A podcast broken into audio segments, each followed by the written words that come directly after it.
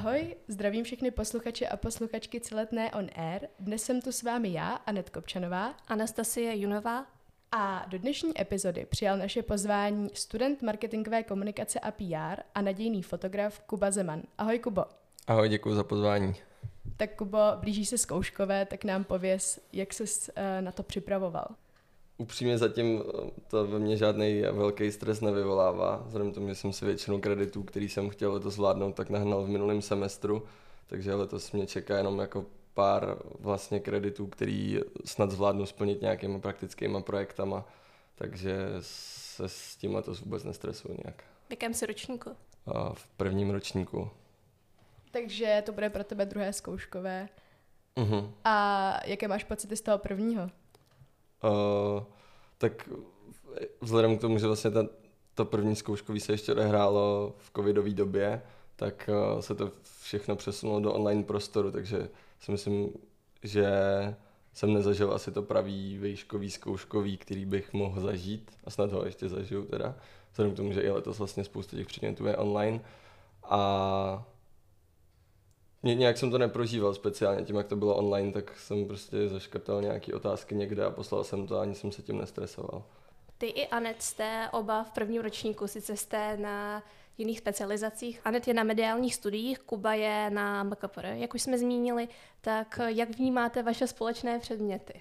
Vzhledem k tomu, že nám se teď přesunuli pro letní semestr do online formy, tak já s tím nemám úplně jako dobrou zkušenost, protože prostě mě to v onlineu tolik jako ne, nepřitahuje tak, jak by mě to asi mělo brát eh, v prezenční formě a je to pro mě hrozná škoda, protože si myslím, že kdybych vyloženě na ty předměty jako chodila prezenčně, tak uh, si z nich odnesu mnohem více než takhle. Pro vás chtějí na krystal. Byli jste vůbec někdy v krystalu? Jo, jo, samozřejmě. Zimní semestr, že jo? No zimní semestr a potom mě to zrušili někdy v říjnu nebo hmm, v hmm. listopadu, hmm. takže jsem tam byl párkrát. A pro mě teda taky jako ta prezenční výuka je rozhodně jako plnohodnotnější než, než tahle online, kde vlastně je jako dost těžký udržet jako pozornost a zajímat se o ten výklad, ať už může být jako sebe zajímavější. Mhm. Když já teda vzpomínám na krystal, tak já jsem ho obzvlášť v lásce neměla. To je trošku takový flashback na mě a moderátor Honzu. Ahoj Honzo. Když jsme spolu měli diskuzi o tom, zdali je lepší holar nebo krystal, s tím, že Honza teda hodně loboval za krystal. Já jsem hodně lobovala za holar. Jaký máte vy na to názor? Tak jako krystal je srdeční záležitost, to už jsem to jednou zmiňovala, ale na holar asi pro mě nic mít nebude. Jo, za mě taky holar už i tou jako polohou a to, že je to tady eh, jako na nábřeží a je tady ta skvělá kavárna a je to tady prostě hezčí a k tomu krystalu jsem si ani nestihl vytvořit jakýkoliv vztah a je to vlastně docela z ruky, takže určitě holar. Kuba, proč jsi u nás na IKSŽ, proč jsi vybral MKPR? Uh, protože tady mám spoustu kamarádů ve vyšších ročnících, studuje to taky moje ségra, teď už na magisterském studiu a vlastně jsem jako nikdy nebyl moc studijní typ, takže uh, jsem chtěl školu, která mi jako dá volno pro to, abych si mohl realizovat vlastní projekty, ale zároveň mi dá i jako spoustu teoretických a tahle škola vlastně i praktických znalostí k tomu, abych se v těch vlastních projektech mohl uh, realizovat líp. A zatím tvoje očekávání splňuje? Uh, jo, určitě. Určitě dáváme vlastně jako Myslím si, že kdybych byl na jiné škole, tak vůbec u toho nestíhám dělat to, o co se snažím, ale zároveň jako neberu to tak, že bych nechodil na výšku, pořád to vnímám, že jako musím něco pro tu školu dělat a dělám to vlastně rád, protože jsem tady zjistil spoustu zajímavých věcí a naučil se spoustu zajímavých věcí a poznal spoustu zajímavých lidí. A to, co děláš a co teď stíháš, to je focení? Je to asi hlavně fotka teď. A ještě něco? Uh, asi se to všechno motá okolo nějaký jako audiovizuální uh, tvorby teď. Chtěl bych zkusit i něco jiného. Myslím si, že je fajn si to zpestřovat, ale nejvíc se to i vlastně tím, že se teď z toho stala taková moje práce jako v té Praze, tak se to nejvíc motá okolo těch audiovizuálních věcí. A marketingová fotografie tě přitahuje? Marketingová fotka nebo ta komerční je určitě nějaká jako důležitá součást toho, abych to mohl dělat, případně se tím mohl jako živit, pokud nechci dělat nic uh, jiného a třeba rukama. A baví mě to a určitě jsou teda zábavnější většinou věci, za které paradoxně žádné peníze nejsou a na kterých se dá víc vyblbnout, ale je to super a myslím si, že i v té komerční fotce se paradoxně dají dělat věci trošku jinak. Na žurnalistice hodně probíráme i žurnalistickou fotografii, ta tě nikdy nezaujala? Mm, jo, určitě, jenom si nemyslím, že uh, tenhle formát sám nějak uh, hodně ovládám, ale mám spoustu oblíbených fotografů, který jako fotí ten street nebo vlastně ty, ty žurnalistické věci a dokumentární věci a myslím si, že je to jako jedna z, nejná, z nejnáročnějších oblastí té fotky a zároveň jako nejhodnotnějších, protože ty momenty, jako když jsou zachycený jednou, tak uh, jsou vlastně zachycený jako na pořád. Je to si myslím důležitý i v dnešní době. Absolvoval jsi zde už nějaký předmět, který byl zaměřený na fotografii? Uh, ne, chtěl jsem, chtěl jsem letos v letním, nevím, jak se přímo jmenuje ten uh, předmět, myslím, myslím v angličtině je to fotožurnalismus. Asi praktický fotožurnalismus. Jo, jo, jo. Myslíš, jo. A akorát jsem si tam nedal přihlášku na to, takže skoro. Tak jsme příště. Za mě můžu doporučit. Já jsem ho teda měla ještě s Filipem Lábem, ale slyšela jsem, že Sandra Lábová je taky skvělá pedagožka. Já právě dělám uh, jako praktickou bakalářku, kterou můžeme dělat jenom na žurně, heč. tak jsem si vzala fotoknihu a tím výstupem bude industriální fotografie, ale asi to nakonec bude teda fotografie industriální krajiny, protože mě nechtějí nikam do prostor pustit s tím, že to je nebezpečné a podobně.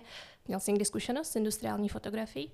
Uh, já si pod industriální fotografií představím asi Urbex, což je taková jako disciplína urban exploringu, nebo disciplína, je to prostě zábava, kterou s kamarádem, když jsme začínali fotit ještě v Budějovicích, tak jsme ji jako provozovali velmi často a je to vlastně jenom o tom, že jsme lezli do různých opuštěných budov a kupovali si dýmovnice a fotili se tam a je to super, je to vlastně trochu možná nebezpečný.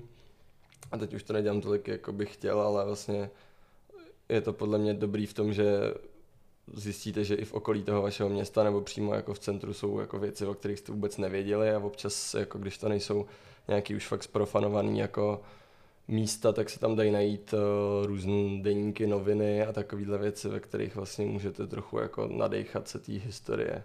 A kde zjišťuješ ta místa? Protože já vím, že lidé, kteří si věnují urbexu, tak mají takový trochu kodex, že si o těch místech neříkají. Odkud máš zdroj? Uh, občas, myslím si, že třeba půlka těch, těch míst, který jsem kdy navštívil, tak uh, vznikla tak samovolně, že jsem okolo nich jel ve vlaku, nebo prostě jsem okolo nich projížděl autem a ta druhá vznikla jako porušením tohohle urbexového kodexu a prostě mi to někdo prozradil. Pro mě to nebylo ani upřímně řečeno tak zvláštní zjištění, ale pro někoho možná jo.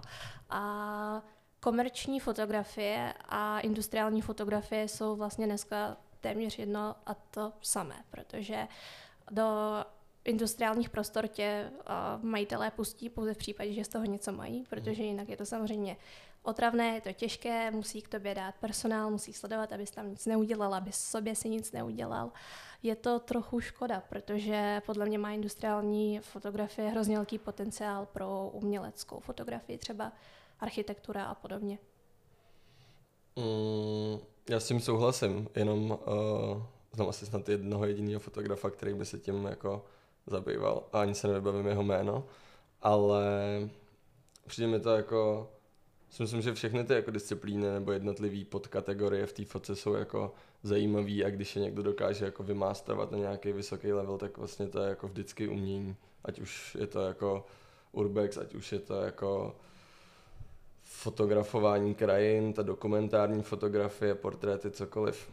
Je ještě třeba nějaká ta právě podkategorie fotky, kterou si neskusil a láká tě? Mm, asi ne, asi ne. Nebo myslím si, že jsem určitě neskusil všechny, ale uh, žádná, ty, ty který, jako, kterým se teď věnou, nebo který už jsem vyzkoušel, tak mi zatím stačily. My jsme si všimli, že nejraději přeci jenom fotíš lidi, je to tak? Jo. Proč?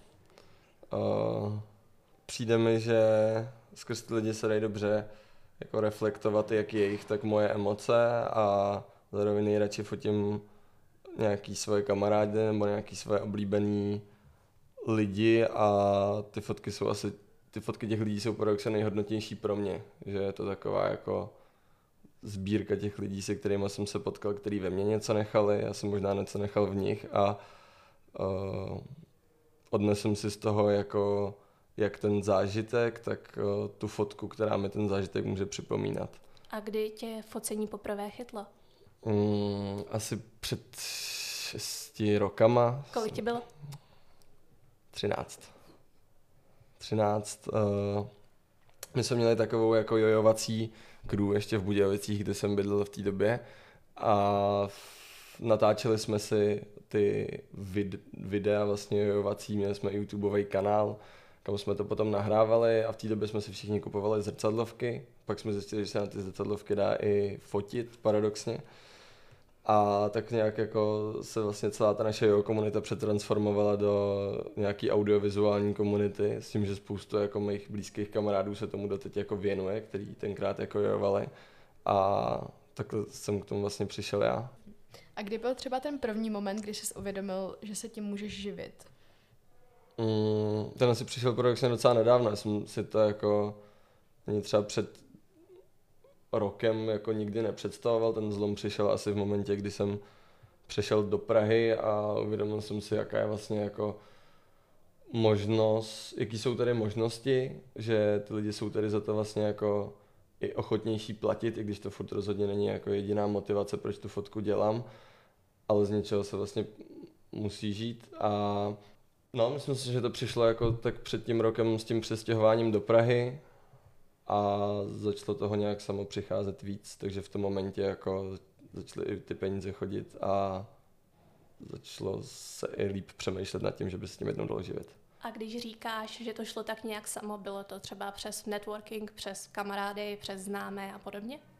Jo, asi určitě. Já zároveň si myslím, že třeba super platforma na tohle jsou prostě ty sociální sítě, ať už jako je můžeme zatracovat jak chcem a ať už mají spoustu negativních stránek, tak já si myslím, že vlastně bez toho Instagramu bych bohužel vlastně vůbec třeba nebyl tam jako kde jsem teď, že já jsem přes Instagram dostával v jednu chvíli prostě 100% jako zakázek a pak se na to samozřejmě nabalí jako tím networkingem, jak si říkala, nebo přes ty kamarády, další a další a další a pak na tom Instagramu zase to ty lidi můžou, protože pro mě teď ten Instagram je vlastně asi jediná jako platforma, kde nějak prezentuju své fotky, zatím nemám web a tam to ty lidi jako vidějí, jim se to líbí, můžu zase vidět něco, co sdílel někdo jiný, kde jsem třeba byl označený a takhle se to na sebe všechno jako navazovalo, no. A s tím přechodem do té Prahy toho prostě začalo být víc. Umíš algoritmy? Mm, myslím si, že ne, vůbec tomu nerozumím a ztrácím se v tom víc a víc teď. Přijme to chaotický. Když máš teda možnost srovnat České Budějovice, odkud pocházíš, a Prahu, kde teď studuješ, tak v čem tyhle dvě města jsou pro tebe jiná? O, tak Praha je větší. Ale to určitě není zra jediná věc. Praha je větší možná i jako v hlavách těch lidí, jsou tady víc otevřený věcem, víc tady funguje jako i ten think big mindset Zároveň ale jsou tady občas lidi důležitější a takový sebestřednější. Já si myslím, že v těch Budějovicích, i třeba díky Budějovickým Milesu, ve kterém jsem jako vyrůstal, tak eh, to fungovalo mnohem jako komunitnějc a ty lidi byli zvyklejší spolu spolupracovat. Tady to hodně je takový, tak jako každý na sebe, když si vlastně nemyslím, že ta konkurence by byla jako problém, že jako ta práce se tady najde vlastně vždycky, když děláte tu svoji věc nějak poctivě a hezky. Takže v tomhle vidím asi hlavní jako rozdíl mezi Prahou a Budějcem. A každý to má něco, jako Budějce mají vlastně kouzlo toho jako malého města, ale vlastně nedostanete se tam jako, buď si ty projekty tam musíte udělat sami, anebo se k ním jako nedostanete k těm, co se dělají tady. Zmínil si to, že jsi vyrůstal v Budějovickém Majálesu. Jak tě to teda ovlivnilo? Jo, no tak Budějovický Majáles mi změnil život. Možná je to taková jako uh, silný přirovnání, ale myslím si, že vám to řekne jako každý, kdo si tím prošel. Myslím, že Bibi Machová tady u vás byla taky v tom podcastu, která to teď eh, šéfuje. A bych to jenom jako jednoduše přiblížil, tak je to projekt, za kterým stojí asi 70 jako středoškolských studentů. Z nich to všichni dělají jako bez nároku na honorář, je to vlastně celý festival a myslím si, že je super, že v takhle jako útlém věku ty lidi dostávají prostor se realizovat a žít nějak kulturně a dělat věci nezjištně a bez nároku na honorář a nějak jako se snažit zlepšovat to prostředí a ten svět okolo sebe. A myslím si, že když s tím začnou takhle jako v útlém věku, tak je velká pravděpodobnost, že u toho zůstanou a jednou budou dělat ty věci větší a lepší a víc do hloubky. Jo, takže tak. Jak se k tomu člověk dostane? Si myslím, že v těch Budějovicích už to má takovou jako tradici, že se to prostě předává z generace na generaci a vlastně známe asi 5-6 gimplů a na tom gimplu i na těch ostatních středních školách, tak vlastně o tom jako všichni vědějí, protože se tam fungují tam takový ty podobné věci jako na ostatních milesech, i když to je snad jediná věc, vlastně, která je tam podobná s ostatníma milesama komerčníma, je volba krále, do který se zapojují vlastně i ty ostatní střední školy. A troufnu si říct, že pořád jako to bytí v tom Milesovém týmu má takovou jako prestiž určitou, že vlastně dostanete prostor se tam jako realizovat a dostat se do toho týmu není vlastně vůbec nic složitýho. Většinou se tam lidi, já jsem se tam dostal úplně stejně, dostanou se tam přes dobrovolnictví, že vlastně strávíš jeden rok jako dobrovolník, i když vlastně i v tom týmu to funguje na nějaký bázi dobrovolnictví, tak strávíš jako rok mimo ten tým, jako dobrovolník pomáháš těm lidem v tom týmu a pak většinou, když se ti to líbí, tak eh, tě nikdo nebrání v tom, aby ses tam přidal. Každopádně ty právě mimo Budějovického majálesu fotíš i řadu dalších kulturních událostí a fotil si například minulý edikt, tak eh, jsem se chtěla zeptat, jestli ti třeba není nikdy líto, že celou dobu musíš stát za tou kamerou.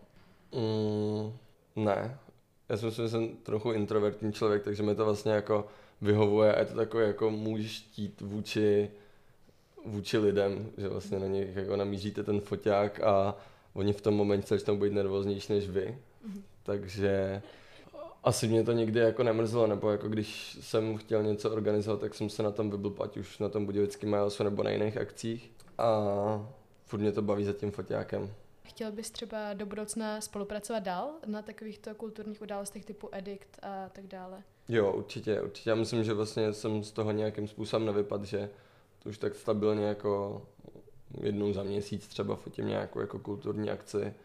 Zároveň mi to dává i ten jako vhled, že se podívám do toho jako zákulisí, poznám se zase s dalšíma lidma a pak když bych já třeba chtěl dělat nějakou akci, teď budeme dělat právě jednu akci na Holeru, tak díky jako tomu, že jsem třeba tak do toho jako zákulisí nakouknul, tak uh, myslím, že tam trošku jednodušší. Mm-hmm. Máš nějaká kritéria, podle kterých vybíráš, pro koho budeš fotit? Uh, záleží jako určitě o co jde. Uh, snažím se kompenzovat ty komerční věci uh, smyslem a i vlastně v těch komerčních hledat nějaký smysl. I když to taky nejde jako do nekonečna a ty peníze jsou často jako lákavý v těch té komerční sféře, ale snažím se to kompenzovat jako neziskovými věcma nebo nějakýma jako dobročinejma a ale je důležité to jako oddělovat a nedělat tu charitu uh, lidem a projektům, který vlastně sami jako na té svoji věci chtějí vydělávat uh, a rozlišovat to od těch, kteří to vyloženě dělají jako dobročině. Nějaký takovýhle projekt, který se tvářil jako charitativní a přitom nebyl ti spolupráce nabízel? No, ono to není, že by se tvářil jako charitativně, on spíš takovým jako v úvozovkách, jako dělat tu charitu a jako sponzorovat to tou jako vlastní prací zadarmo, když uh, nějaký člověk jiný z toho má jako profitovat, tak není vlastně úplně fér. Ale, ale nic jako konkrétního, že by se někdo vydával za nějakou charitu, to se mi jako nestalo nikdy. Takže ty kritéria jsou asi jako... A zároveň, abych to měl nějak uh, myšlenkově blízko, aby to nedělalo nic, jako co stojí proti nějakým mým jako hodnotám a tak. A jaké komerční nabídky ti třeba chodily? Mm. Nebo jako by celou dobu ti chodí obecně? Jo, nevím, nevím, jak na tohle jako... jako jaké komerční nabídky třeba, mm, jestli, uh, nevím. Jako jaký, uh, jaká kategorie Třeba tý, přesně tak, produ- produktovou fotografii jo, nebo podobně. Uh, jo, tak teď paradoxně jako nedávno mi přišla taková velká nabídka, uh, kterou vlastně dělám doteď a je to jako focení jídla pro jeden takový jako velký pražský uh, restaurační koncept a já jsem nikdy moc jídlo předtím nefotil, takže vlastně mám vždycky rád, když mi takhle přijde něco, co mě trochu jako vyplivne z toho komfortu a dostanu jako možnost si fotit něco, co jsem dřív neskoušel, ale je to vlastně, mám si myslím dost štěstí na to, že mi takovýchhle věcí chodí hodně a jsou hodně různý. A můžu si v tom vlastně docela jako vybírat a ty nové věci zkouším jako hodně často, že to, že chodíme jako nabídky od jako fashion věcí přes eventy, přes to jídlo, přes produktovou fotku, přes portréty a rád spolupracuju s kapelama, s umělcema. Ty mimo jiné také spolupracuješ s organizací Díky, že můžem, která je právě uh, mířená do té politiky. A tak jsem se chtěla zeptat, uh, ty když si vybíráš, s kým budeš spolupracovat, hraje pro tebe ta politika v tom roli? To znamená, že pokud uh, s tím, dejme tomu, nesouzníš, tak to dělat nebudeš, nebo je to pro tebe práce jako práce? Jo, tak politika je zrovna asi jako jedno fakt z mála témat, které jsou hodně jako kontroverzní třeba v té fotce.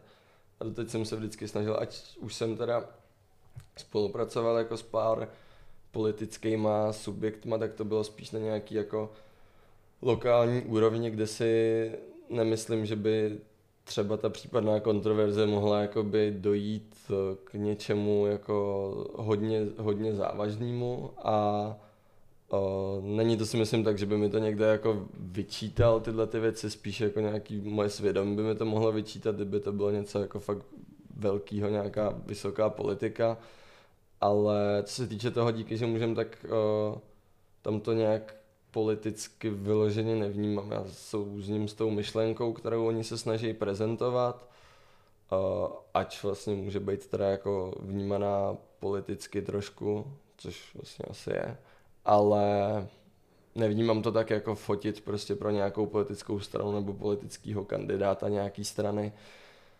Myslím si, že je v tom trochu rozdíl. A do toho bys třeba šel, nebo ne? Uh, Myšleno do té politické kampaně a tohohle směru. Jo, teď, teď zrovna jedno budu dělat, ale je to uh, pro komunální volby jako u nás v Budějcích a vlastně se spoustou jako z těch lidí z té strany se znám a jsme kamarádi, takže to nevnímám tak, jako, že by to bylo úplně na druhé straně nějakého jako spektra, se kterým souhlasím. A zároveň ani jako ty, ty názory, které oni zastávají, mi nepřijdou nějaký, jako by rozhodovali závažně o jako životech jiných lidí a spíš chtějí jako zkrášlovat to město a dělat ho lepší pro život, což je mi docela blízký téma. A je třeba něco, co bys právě v životě nevyfotil? Mm, nevím. Uh, jako určitě neřeknu ti konkrétní věc teď.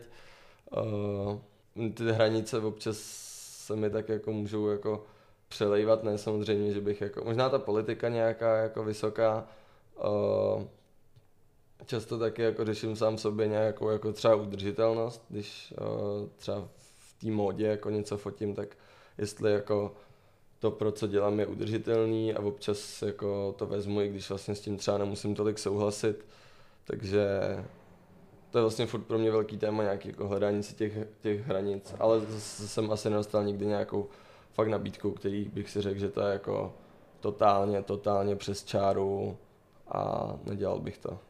Co je největší nabídka, jakou jsi kdy dostal? Asi neřeknu jako jednu, spíš jako největší příležitost to je asi to, ten budějovický máles a to, Korzo národní, jako díky, že můžem, přes který vlastně se nabalovaly ty další věci a přes díky, že můžem jsem se dostal k Red Bullu a odsaď zase jako dál, ale jednu asi, jednu si asi nevybavím jako z hlavy. A zároveň jako tam je taky hodně jako kritérií, podle čeho jako říkat nejlepší nabídka, jako jestli to má být podle peněz nebo podle toho, jak si to vážím, ale paradoxně uh, nejlepší nabídky asi, který jsem v životě dostal, tak většinou byly jako buď za úplně jako žádný peníze, anebo jsem to ve finále ještě jako doplácel a vzpomínám na to jako nej, nejlíp na takovýhle projekty. Nejlíp ve smyslu, že ti to nejvíc dalo a nejvíc tě bavilo? Mhm, jo. Řešil jsi někdy tvůrčí krizi třeba, že jsi se nedokázal poradit se zakázkou? Já myslím si, že v té fotce i v jakýkoliv jako tvorbě i tý komerční je to taková jako never ending story, která se vlastně myslím, že je docela zdravá často se o tom bavíme jako s ostatníma kamarádama, fotografama, že máme vždycky jako měsíc, nebo ani ne měsíc, občas jsou to jako tříměsíční nějaký etapy, občas jsou to jako dvoutejdenní, občas jsou to půlhodinové etapy, kde vlastně jako jste v úplný jako euforii z toho, že jste udělali strašně hezkou fotku nebo strašně hezkou sérii a půl hodiny potom prostě si třeba, nevím, otevřete Instagram a tam váš oblíbený fotograf dá jakoby jednu fotku a vy jste zase úplně rozplizlí a zase znova jakoby na té nule. A nebo jako jenom sami, sami zjistíte, že třeba nejste tak spokojený, jak jste si mysleli. Ale je důležité podle mě udržovat nějaký balans mezi tím uh, mít z toho radost a mezi tím jakoby se trošku kopat do zadku a chtít to dělat furt líp. Takže se občas srovnáváš s ostatními? Uh, teď už jsem z toho snad trošku vyrost, ale třeba na tom Instagramu si myslím, že já myslím, že tenhle ten problém jako, jako z naší generace s tím, s tím bojuje hodně lidí. A ono je to takový dost podvědomí, jako já si myslím, že když se koukáme všichni na Instagram, tak většinou neděláme vůbec nic a sedíme někde jakoby na gauči a sledujeme tam ty hezký profily a úplně stoprocentní, jako strašně hezký fotky našich oblíbených fotografů. V momentě, kdy neděláme my jako sami nic, ať prostě mimo to můžeme být sebeakčnější a sebe lepší. A je to vlastně taky docela velký téma, když se nemyslím, že by bylo špatně přidávat na ten Instagram jenom ty hezké věci. Myslím si, že je to vlastně super platforma v tom, že máš tam takovou jako svůj nástěnku, kde si to můžeš udělat fakt podle sebe a fakt jak chceš a fakt hezký podle toho, co se ti líbí ale zároveň to jakoby může být velmi rychle nebezpečný uh, v tom, že se ty lidi začnou srovnávat s ostatníma. Já si dokážu představit, jak se někdo může třeba zlepšit v kreslení. Hodně cvičí, uh, studuje, já nevím, anatomii, cvičí si oko a podobně, ale jak se člověk může zlepšit ve fotce? Musí fotit. Jako, já hodně přemýšlím, jestli u té fotky existuje nějaká věc jako talent. Uh, myslím si, že třeba u toho jako zpěvu nebo kreslení je to mnohem evidentnější ten talent, že prostě jako když to zní špatně, tak můžete vychodit jako sebe lepší školu a velmi pravděpodobně to jako bude znít špatně i potom. Ale u té fotky to vnímám tak, že je to o tom, že prostě fotíte, fotíte, fotíte, fotíte a furt jako dokola prostě děláte to samý nebo to podobný a pak vlastně nepřijde jako jeden okamžik, kdyby, kdyby to bylo jako dobrý, jako než byste to uměli, ale jako furt je to taky never ending story v tom, že furt budete fotit a furt s tím budete nespokojený, ale už jako třeba ty výsledky budou jako lepší. Podle mě je i ten problém, že na zpěvu nebo na kreslení je mnohem jednodušší poznat, když to není dobrý. Mm, myslím si, že je to jednoduchý poznat i v té fotce, ale uh, spíš změnit to, jako že to není dobrý, je jednodušší v té fotce, než uh, myslím si, že jako kdybych se podíval na své fotky před těma šesti rokama a na fotky jako všech mých oblíbených fotografů, když začínali, nebo spousty z nich, tak určitě k tomu jako nějaký cit nebo nějaký vnímání patří, což asi je zakořeněn v tom člověku, nebo částečně, a ale z velké části se to dá naučit, podle mě já to jako sám na sebe vnímám, že spoustu jako věcí jsem začal vnímat jinak a začal jsem na ně koukat jinak, protože vlastně zkoušíte ty jiný formáty, z který na ně můžete koukat. A myslím si, že ta fotka se dá opravdu jako naučit a dá se k tomu profotit. Když mluvíš o svém vnímání, myslíš třeba cit pro kompozici?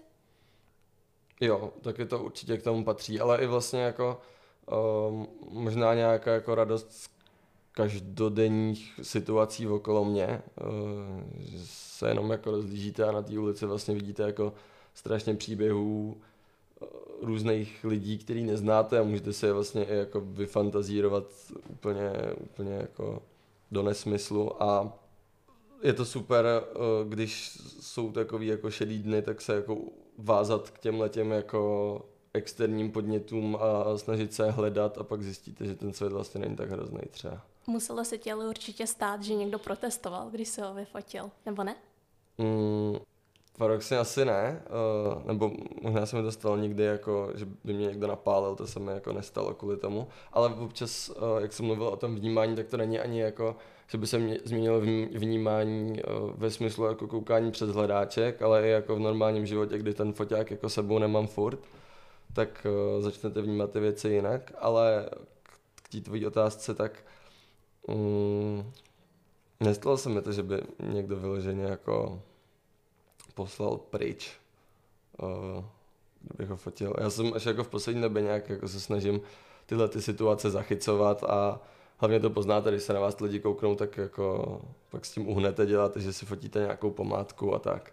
Co postprodukce? Jak moc upravuješ fotky ve výsledku? Mm, dřív to u mě bylo třeba 90% postprodukce a 10% fotka a teď se to snažím jako uvědomit si, že vlastně ta fotka jako musí být dobrá a ta postprodukce už je jenom nějaký plus a snažím se jít co nejvíc jako osekávat, i když jako dřív jsem byl úplně proti tomu, tak teď uh, zjišťuju, že vlastně všichni ty, kteří to od začátku nedělali, tak měli pravdu. V čem pracuješ, co se týče postprodukce? Uh, v Lightroomu, většina věcí v Lightroomu, anebo automatické vylepšení na iPhoneu. Takže mm, fotíš často i přes iPhone, nejen na zrcadlovku?